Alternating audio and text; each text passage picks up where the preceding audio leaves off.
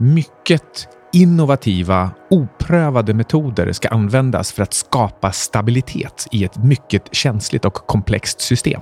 Ja, men de vet nog vad de gör. Så vi tar den här känsliga saken, till exempel nitroglycerin, och sen skakar vi den rejält på ett innovativt sätt och ser ifall vi kan hålla det stabilt.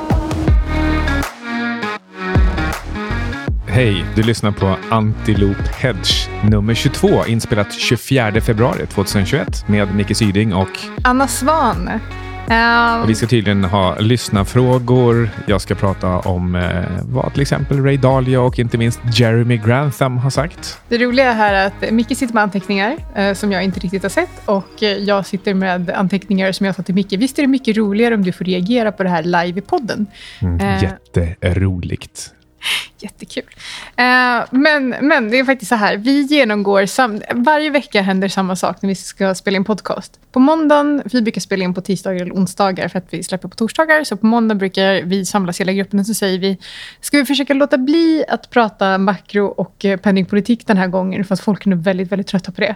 Och mm. sen så skjuter vi på inspelningen från tisdagen till onsdagen för att vi inte riktigt vet var vi kommer hamna. Och Martin flyr hem och hittar på något svet själv för att inte, bara för att inte vara på kontor. Serverproblem tydligen. Eh, nej, men eh, och då passade det så väl då att jag faktiskt igår kväll fick en lyssnarfråga, eller faktiskt två lyssnarfrågor helt spontant. Och eh, frågan lyder: Hej Anna, lyssnar på Antilope varje vecka och tycker det är grymt. Tack så mycket. Har en fråga när det gäller råvaruinvesteringar. Hur är jag bäst exponerad mot råvaror utan att vara exponerad mot dollar? Då i slutändan vill ha mina pengar i S E K, så spelar det ingen roll om råvarorna går upp i dollar, om dollar faller mot S E K. Vill minnas att ni nämnde i ett avsnitt att när det gäller amerikanska aktier så lånar ni i dollar för att handla med, för att vara dollarneutrala. Och så här, om du köper till exempel de här råvaru-E T F-erna som finns tillgängliga på Nordnet Avanza.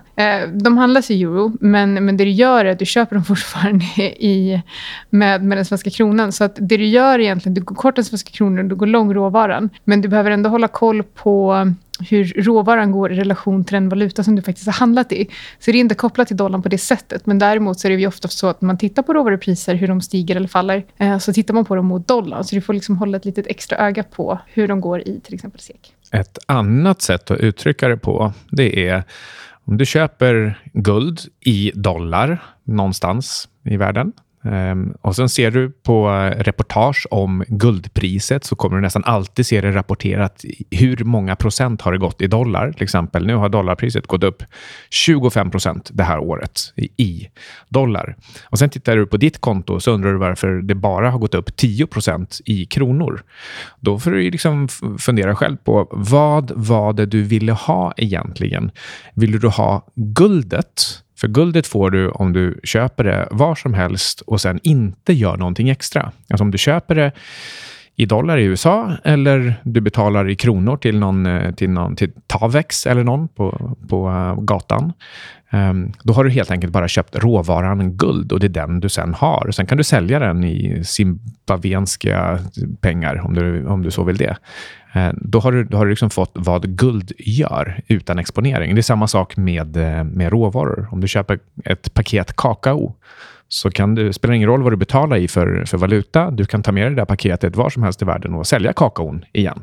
Och du behöver inte bekymra dig om vad den gjorde i dollar eller i kronor. För, men, men, men då måste jag ändå säga att om du köper ett paket kakao, då har du köpt förädlade kakaobönor. Så det är ändå inte riktigt den underliggande råvaran. Så att, nu är ju förädlade kakaobönor en råvara i sig. Så är det, så är det. Men det är inte den som handlas. Det är som tyg i förhållande till bomull. Okej. Okay. Um, så, så var det en annan fråga från samma person. Och... Uh... Det är kopplat till att jag sa att vi alltid säger, ska vi kanske inte prata om penningpolitik? Vänta, får jag avsluta förresten, det där första först? Nej. Jo, jo det, jo, det får jag. Köp aldrig hedgade produkter. Det innebär bara att du betalar dolda avgifter. Det finns ingen anledning att vara ute efter en, en hedgad råvaruprodukt om det, det, det du egentligen är ute efter är att köpa råvaran. kloka ord från Micke Syding. Eh, fortsättning på frågan var alltså, har även ytterligare en tankeförslag. Ni pratar mycket om Feds tryckande och dollarns framtid, vilket är intressant. Dock tycker jag att det vore intressant att höra lite mer syn på Sveriges penningpolitik och dess påverkan på den svenska kronan och samhället. Sveriges centralbankspolitik i jämförelse med U S A vore även intressant att höra om. Känns som att det är relevant för svenska investerare. Känner att jag har mycket bättre koll på U S A-dollarn i dagsläget, då det är främst det som diskuteras av er och i andra poddar. I sann synkronicitetsanda då så släpper Riksbanken idag klockan nio på morgonen ett pressmeddelande. Eh, och då är det Anna Breman som är vice riksbankschef eh, som säger att eh, vi behöver tänka nya banor. Och eh, det här har Micke inte sett, men jag tyckte det var väldigt, väldigt roligt. Hon säger att pandemin och dess ekonomiska konsekvenser visar med all önskvärd tydlighet att vi inte kan förutse hur nästa ekonomiska kris kommer att se ut, vare sig när det gäller vad som utlöser den eller vilken typ av penningpolitisk respons som kan komma att behövas. Det här betyder ju då förstås att de erkänner att de vet ingenting om framtiden, därför inte borde ha någonting att göra med besluten heller. Nej, och då säger hon, det innebär att det kommer krävas innovation och nytänkande i penningpolitiken för att vi ska kunna fortsätta att följa vårt uppdrag om prisstabilitet i Sverige. Och då undrar jag så, okej, okay, vilken innovation är Anna Breman, vice riksbankschef, föreslår? E-krona, för den har de ju inte pratat om i två år. Nej, nej, nej, nej. Det här, det här är mer innovativt än så. Hon diskuterar fyra olika verktyg som Riksbanken ännu inte använt sig av men som florerar i interna- internationell debatten. Mycket negativa räntor, dubbla räntor, yield curve control och helikopterpengar. Har du hört något så innovativt tidigare? Ja, det är verkligen epokgörande och härligt, härligt ändå att höra. Inte minst dubbla räntor, lite som dubbla långkalsonger. Jag älskar också mycket negativa räntor. Mm, mm. Jag trodde Sverige var klara med sitt negativa ränteexperiment. Ja, alltså, vi har ju diskuterat det här hur Ingves ändå lite desperat lyckades lyfta den från minus till noll för att liksom slippa vara den där personen som hade den på minus och aldrig någonsin kunde få den därifrån. Och så ska vi då diskutera eh, tvåsiffrigt negativa räntor plötsligt. Och det är ju eh, intressant. Men jag, jag, jag vill ändå koppla till att hon knyter an hela tiden till att det är de här innovativa lösningsförslagen som hon vill ha i verktygslådan för att upprätthålla prisstabiliteten.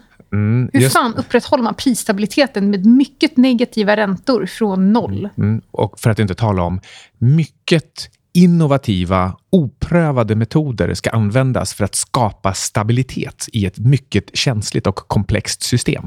Ja, men de vet nog vad de gör. Så vi tar den här känsliga saken, till exempel nitroglycerin, och sen skakar vi den rejält på ett innovativt sätt och ser ifall vi kan hålla det stabilt. Eh, men eh, hon säger då att Anna Breman eh, ser framför sig i första hand negativ reporänta och utökade kvantitativa eh, lättnader, men eh, ingen av de verktyg som hon hade diskuterat då skulle kunna ut, uteslutas förutsatt att de är legala. Anna Breman låter som att hon inte ens har hunnit gå ut högskolan i ekonomi ännu. Och, och därför är lite så pigg och glad och tycker. Men man kan ju testa massa saker. Och, och så där kan man ju tänka om man är totalt oerfaren.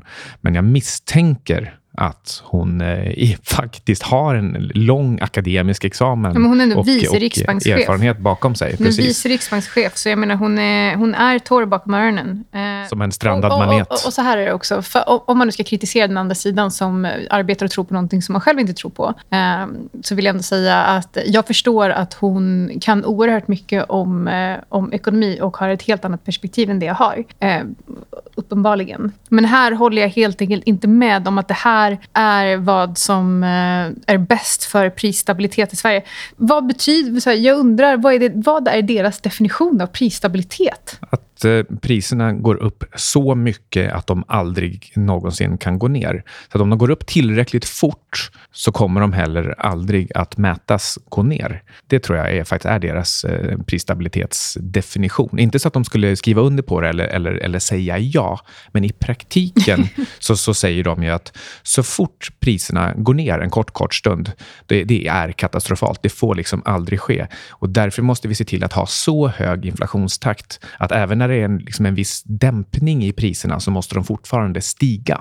Så till exempel kanske mellan plus tio procent och plus två procent är vad de i, i praktiken vill ha. För allting under plus två procent är fruktansvärt. Och Finansinspektionen gick ju faktiskt, alltså svenska Finansinspektionen gick ju faktiskt ut den här veckan och sa och varnade för kryptovalutor, och så sa de att eh, vi anser att det här är opassande för de flesta, om inte för alla, för att man kan förlora pengar. Och då är det väl jättekul att titta på hur fiatvalutor har devalverats genom historien. Om man tittar på dollarn till exempel, för det är ändå det största exemplet. Eh, sen Fed infördes, så hur mycket är dollarn värd? En dollar värd mot vad den var, typ inte ens en procent. Nej, men eh, ungefär så. En, en cent, en dollar mot en cent. Ja, är vad man så har fått. Devalverades med nittionio procent. Så jag antar att det de menar då med att, eh, att det är hög risk i de här eh, i, i kryptovalutor. Så ja, det är skämt åsido. Men, eh, men det är ju då till skillnad från fiat, då man vet att eh, valutan kommer devalveras åtminstone två procent om eh, Riksbanken och centralbanken får bestämma årligen. Och det är ju någon typ av prisstabilitet då. Kanske. Det som är kanske lite förvånande och intressant är att de kommer undan med pratet om prisstabilitet. För när det är så tydligt när du tittar på siffrorna att det handlar inte om prisstabilitet, det handlar om något helt annat. Det handlar ju egentligen om att ha en så pass hög prisinstabilitet, men förutsägbar prisinstabilitet, att ingen vill hålla kontanter, utan man ska hålla de ekonomiska hjulen snurrande. Så att pengar, kontanter blir som en het potatis som du ska skicka vidare så fort det bara går in i ekonomin. Men det har ju också att göra med att vi i Sverige aldrig riktigt har be- behövt förstå eh, penningpolitik, för att eh, det har varit en så pass stabil eh, devalvering av valutan och eh, inte så himla stor som andra länder.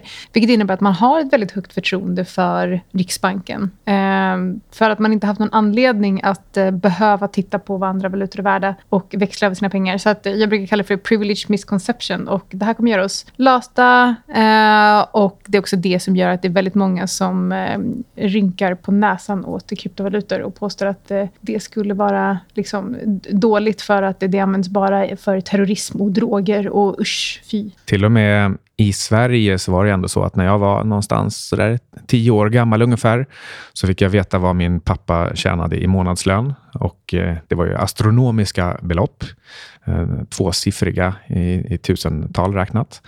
Och, och så sa han, du kommer tjäna så oerhört mycket mer än så här i, i månaden. Och jag förstod liksom inte alls hur han, hur han skulle få ihop det där. Men, men han sa det, att det var då han för första gången förklarade inflation för mig. När jag var ja, men, kanske sådär nio tio. Och att den, den är tio procent per år. Vilket innebär att priserna dubblas på liksom så här snabbt. Um, och, och, och då blir det inga konstigheter att du ska tjäna så oerhört mycket mer i, i månaden. Så, så på den tiden, alltså vi pratar eh, slutet på sjuttiotalet, början på åttiotalet, så, så var det ju en självklarhet att inflationen är ungefär tio procent per år, alltså den officiella. Så Sverige har ju också varit igenom en sån här period. Um, Men det, vi räddade det sen när Riksbanken höjde räntan till femhundra procent under nittiotalet, för det var den bästa räntan just då. Och nu är det mycket negativa räntor bästa räntan. Det var väl ändå dess tids, hette hon Anna Brenstam. Anna Breman. Så dess tids Anna Breman tyckte, kom igen nu, vi sitter här, smarta personer i ett rum, femhundra procent inflation. Då kommer vi få stabilitet i det här systemet. femhundra procent ränta, menar du? Ja, just det. Ja. Uh, ja, men vi, vi lämnar det. Så hoppas att du fick uh, lite svar på din fråga. Vi kanske inte gick superdjupgående på svenska penningpolitiken. Men slutsatsen är, uh, uppenbarligen så kommer den påminna mer om uh, amerikanska. Uh, hur, hur U S A och Fed har skött uh, penningpolitiken där borta. Jag tror, uh, om man ska titta lite framåt här. Så centralbankerna just nu, de håller på att slåss mot deflation fortfarande. Det är liksom deras stora spöke. Och jag tror att centralbankerna, de ligger alltid ett steg efter. De slåss alltid mot det förra problemet, och de kommer alltid därmed skapa liksom nästa problem desto, i desto högre grad. Så det som kommer nu är inflation. Sekulär inflation, det kommer bli ganska hög inflation, och man kommer tappa kontrollen över både, både marknadsräntorna och, och inflationen, och kanske, kanske till och med någon slags lönespiral, men där är det liksom lite mer oklart, för, för det kanske inte ens behövs folk som jobbar i framtiden.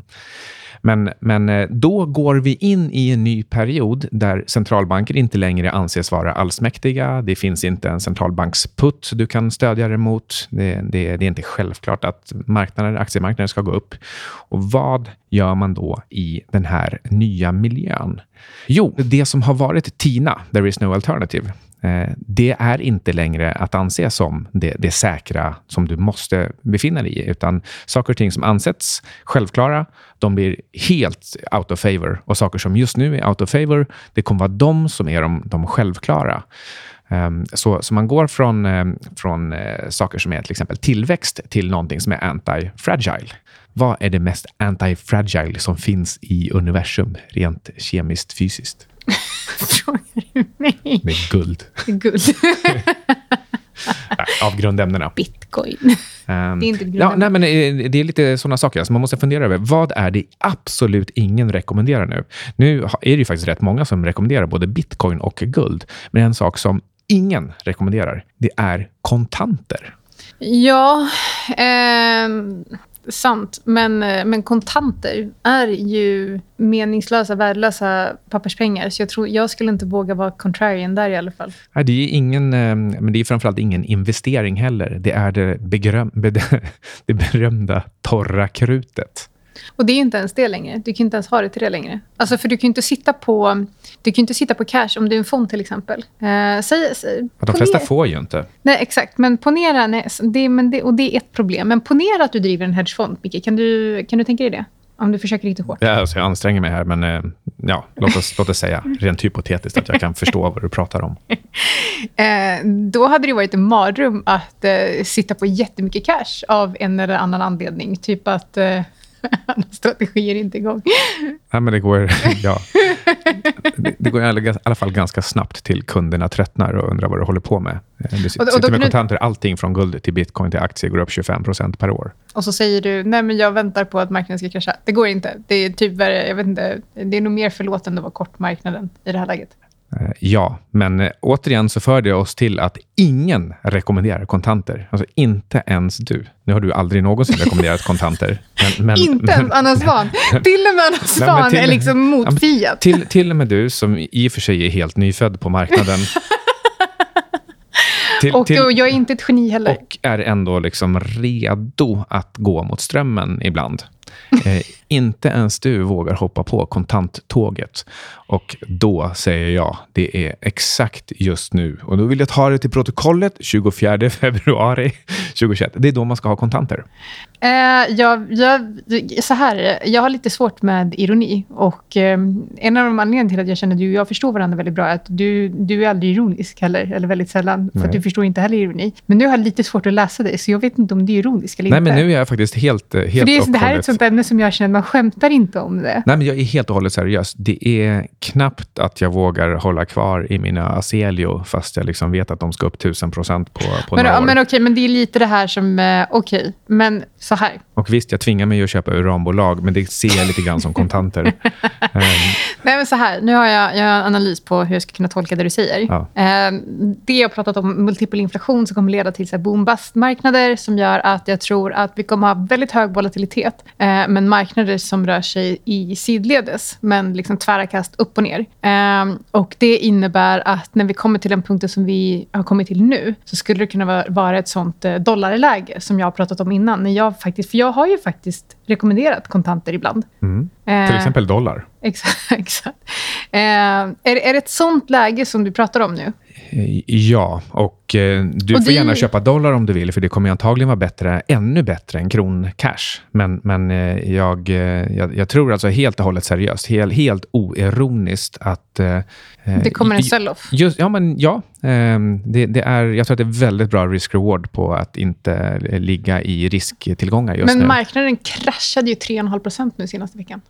Ja, alltså jag tror att det var som en, en liten testballong. Ett litet testankare då kanske men, men det är ju också så här att Wall Street Bets och hela retail eh, fenomenet har ju lärt sig by the dip. Och eh, det blir ju också självuppfyllande. Och eh, desto lägre blir dipparna. Mm. Ingen blev ju överhuvudtaget orolig över den här nedgången. Såg du ens någon twittrare som bara oj, nu, nu går det ner, vad ska man göra nu? utan, utan det var ju bara så bara, yes, där fick jag en dom billigt. Och kolla här, jag köpte här, köpte klockan tio trettio. Då fick jag in alla de här grejerna. Men det är fortfarande väldigt mycket girighet på marknaden, jag förstår vad du menar. Mm. Men, men, då, men då är frågan, eh, vad, vad behöver hända då? För, för att det som faktiskt, förutom att alla köpte dippen, så är det för att alla litar på att Powell räddar marknaden. Och han gjorde ju det igen. Alltså det slår ju aldrig fel. Mm. Nej, det, det så, är sant. Så ska han behöva liksom ligga inne i med covid på sjukhus för att, det här, för att marknaden ska dö? Liksom. Va, va, du förstår vad jag menar. Det, det är så tydligt nu att åh, nu blir man så här, åh, it's a new paradigm. Mm, nej, men man vill ju, det är klart att man som människa vill ju det. Alltid gärna hitta en katalysator, någon typ av trigger som, som ska förklara varför någonting händer. Eh, även om det bara så är i efterhand att det var någonting som hände.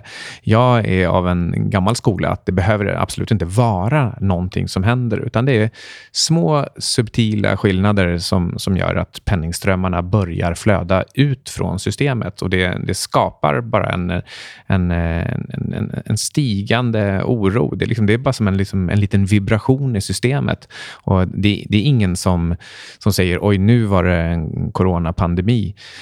Det var ju inte ens det när det föll förra gången. Det var ju precis tvärtom. Du fick nyheter om corona. De fick springa runt i systemet i två, tre månader. Ingen brydde sig, utom ja, men liksom en, en handfull, en fyra, fem personer. Vad heter han? Jim Bianco och, och Eric Townsend. Där väl Jim Bianco var, var den första. Men, men det här pratades det om redan i december tjugonitton. Och, och, och Eric Townsends podcast Macro Voices, den är ju ändå rätt stor, och det är ganska mycket placerare som lyssnar på den där. Och, och trots att han med ganska tydliga data förklarar varför det här är den mest underprisade risken av alla, så struntar ju marknaden i det. Fram till det plötsligt bara är no- några som råkar sälja lite för mycket så att någon annan hakar på. Och då börjar det falla. Men det var ju faktiskt också så att under tjugonitton så hade man ju försökt ändå att strama åt penningpolitiken. Eh, och eh, det här penningpolitiska svaret på pandemin kom ju faktiskt ganska sent. Det var ju när marknaden var ner i princip trettio procent, så man faktiskt slog på stora trumman. Man bara hade ju börjat initiera lite grann. Men det var ju först när man bara okej, okay, eh, gör en drag och säger whatever it takes. Mm. Eh, som, som marknaden vände uppåt. Mm. Och, och, och då och blev ju allting ett eh, liksom Q E-play istället. Mm. Och då har vi haft ett år ungefär på oss då eh, den här Fed-putten är, är, den har ett extremt högt förtroende. Under det här året så har du också fått se antalet privatkonton explodera uppåt. Och det har lett till såna här roliga saker som eh, Costco och GameStop och A M C. Kanske även bitcoin och dogecoin. Jag tror dock att man ska hålla en annan sak än kontanter. Ja, alltså jag håller gärna med om att man över tid hellre ska växla mellan till exempel softs och guld hellre än aktier. Alltså att man alltid ska äga någonting som, som är realt eller avkastande. Um, Så, så ja, men eh, vi, vi såg ju även förra gången att till och med guld, även om det var den stabilaste tillgången av alla, så föll den femton procent från toppen. Det är i och för sig en sån sak som jag, som jag lätt kan ta, för den svingades ju ändå också upp till all time high bara några månader senare.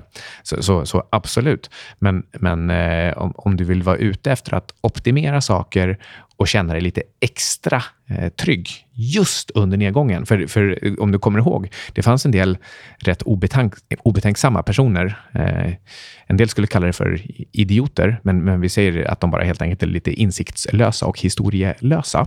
Som du och Martin och jag. Så, så, så, så sa de, ja, guld var ju ingen bra hedge. Men det var ju den bästa hedgen av dem alla. Förutom en enda sak. Vilken då? Kontanter.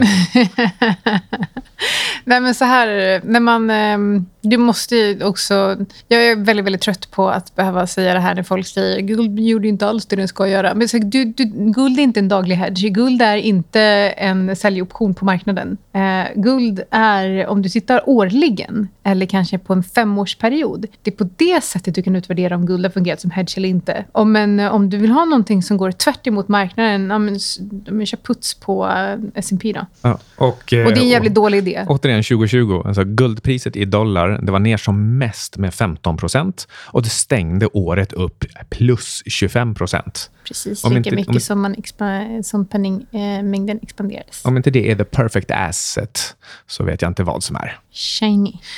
Um, Okej, okay. men, men det som jag framförallt hellre skulle hålla, för, att, för, för om du inte är en daytrader så ska du inte mäta ditt resultat dag till dag. Det är ju helt efterblivet, för då kommer du också sitta och vara för pigg på triggerknappen och du kommer handla för mycket och du kommer handla bort dig. Du kommer sälja bort dig på, äh, på bottnar och sen köpa igen på lite högre priser. Skitdåligt. Um, så försök zona ut lite. Jag satt faktiskt, jag förvaltar ju fortfarande Mickes pengar och jag, jag satt äh, igår äh, så tänkte jag att ja, de senaste dagarna har det varit tufft. Men sen så tittar Va? Det här har inte jag fått höra några rapporter om. Nej, jag berättar bara när det går bra. Eh, kommer du ihåg att jag visade en graf som var jättefin? Ja, det var på min portfölj fram tills du slutade berätta hur den ja, går. Men, men typ dagen efter så började det falla. Men, men på månaden så är portföljen fortfarande upp en del. Och... Mm. Eh, och på året en hel del. Så när man, när man får lite perspektiv på det och zoomar ut och inte blir så himla isolerad så blir det plus att jag hade faktiskt sålt av en del, en, en del positioner så att jag hade begränsat nedsidan. Jag tyckte nästan att du sa zona ut och det låter ju mer oroväckande om du tittar på min portfölj och så känner du att du vill zona ut. Nej, Nej men så det känns som att den har liksom ändå varit eh, välbalanserad. Men tillbaka lite grann där till, till starten med att eh, centralbanksdirektionen säger det går inte att säga någonting om framtiden, det går inte att göra några prognoser och därför så ska vi testa massa experiment. Mitt svar på osäkerhet och eh, när man inser att prognoser inte fungerar, det är istället att eh, när man inser att man kan inte göra spådomar, då kan man åtminstone förbereda sig i form av diversifiering. Och det hör till det här liksom, som jag också sa innan, det här med, med TINA versus antifragile. Man går inte från det finns bara ett enda alternativ till att faktiskt våga vara diversifierad. Och ja, allting kommer då inte gå bra samtidigt. Det är själva poängen. Och det som går dåligt, det viktar du över till eh, med pengar från det som just under den perioden gick bra. Och över tid så skapar det här en bättre risk-reward för dig. Och det gör dig eh, robust och motståndskraftig mot eh, oväntade händelser, så oväntade rörelser. För om, om du verkligen på riktigt erkänner att du inte vet vad som kan hända, då vet du heller inte om det är så att aktier alltid går upp eller att guld alltid är robust eller att bitcoin kommer ta över som penningflödena. Eh, eller du kanske inte ens vet att kontanter kommer tappa i värde realt. Jo, det sista vet vi. Nu börjar det bli varmt i Europa igen snart. Våren kommer. Och någon sån här lite fearmonger bara påpekade att då är det dags för upplopp. Och eh, sannolikheten för det här ökar lite extra på grund av eh, de här klyftorna som vi ser i, i, i finansmarknaden. Eh, jag ska säga, upprördhet över vem som får medborgarlön, bidrag och vem som inte får det. Ja, det kanske ligger någonting i det här. Det kanske, kanske är dags för en, en stökig sommar och vår i Europa igen. Ja, jag kommer husera i mitt hus och låsa ut omvärlden bortom mig. Du är välkommen på, på grillkväll, Micke. Jag har blivit lite lomhörd på sistone, särskilt på ena örat, så att jag hörde inte riktigt. Men, men det är ju på andra örat, inte det som är riktat mot mig. Det var det som var själva poängen med att vi satt på den här sidan. Ja, ja men nu ska jag kolla mina anteckningar här, vad jag mer hade som, som, som, som är viktigt att säga idag. Jo, en sak som man jättegärna kan lyssna på, och den är nog mer nyanserad än, än du tror i vet, avsändaren. Det är Jeremy Grantham på G M O. Han har ägnat hela sin karriär åt att definiera vad en bubbla är, vad som karaktäriserar den och eh, när de är och vad man kan göra med dem. Och han är gäst i podden Invest Like The Best. Den podden är nästan alltid bra. Ja, men det är faktiskt en, en helt fantastisk podd. Och om man ska jämföra den med Macro Voices, vilket jag inte tycker man ska göra för det är helt olika poddar. Men Invest Like The Best är mer opportunistisk och eh, optimistisk och eh, mer nyanserad på, på den eh, negativa sidan. Mm. En, man kan säga i allra yttersta korthet så tar Jeremy upp tre saker som kan karaktärisera en bubbla. Ett kan vara höga värderingar, men det är ingenting man kan liksom hänga upp eh, hatten på. För ta till exempel innan Japan-bubblan så var P E-talet eh, hade aldrig varit över tjugofem och sen gick det till sextiofem. Um, så, man, så man kan liksom förstå att värdering är, är, är en av faktorerna. En annan är acceleration. Men, åh, men nu är du en sån där boomer. För, för man kan inte titta på värderingsmultiplar längre. Nej, uh, nej men det är för... det jag också säger. Och Jeremy också säger. Man kan inte titta på dem. Men, men för det är runt i magen. För, för de kan faktiskt bli hur höga som helst. En annan är acceleration. Uh, I grund och botten så växer ekonomin med, låt oss säga, sex procent per år eller någonting sånt. Det var vad realt. Det var också vad börser, börspriser ska växa med realt över långa tider. När, när börspriserna då plötsligt accelererar och går fortare, typ femton, tjugo, trettio procent per år och kanske flera år i rad. Den typen av accelerationer, de, föran, de, de ligger alltid precis innan bubblan når sin topp. För, för de, de bränner ut sig själva ganska fort.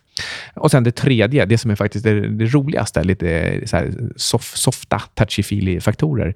Det är känslan av hype. Till exempel när finansnyheter når första sidorna i allmännyheter. Och det kan vara om, om din lokala tidning, eh, nationell eller inte, börjar skriva om saker som Bitcoin, Games, GameStop, Tesla, spackar. Alltså om, du kan, om du kan föreställa dig att ordet spack står på f- första sidan på en vanlig dagstidning, då vet du att toppen är nära. En, en vän till mig som, eh, som drivit bolag, eh, han var hos sin frisör och eh, hon tipsade honom om spackar utan att veta vad han jobbade med. Så jag kände bara att... Eh...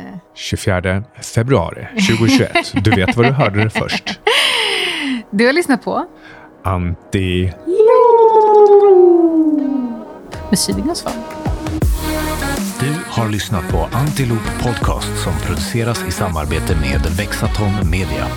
Ingenting som du har hört i det här avsnittet har varit någon form av rekommendation och alla placeringar är förknippade med risken att förlora hela eller delar av ditt kapital.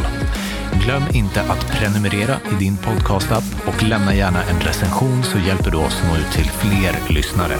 Mer information om Antilope hittar du på antilope hedge punkt com. Där får du även tillgång till Antilopes senaste memos. Spelar den redan in? Ja, det gör den. Hej alla barn, är det barnprogram? Eller i alla fall Antilope. Nu ska vi se vad mycket Syding plockar fram.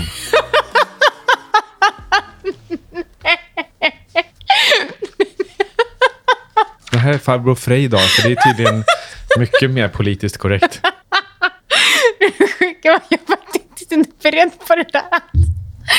Åh oh, Jesus. Uh, Okej, okay, nej men jag, jag kan plocka fram en lyssnarfråga. Kan vi börja på riktigt först?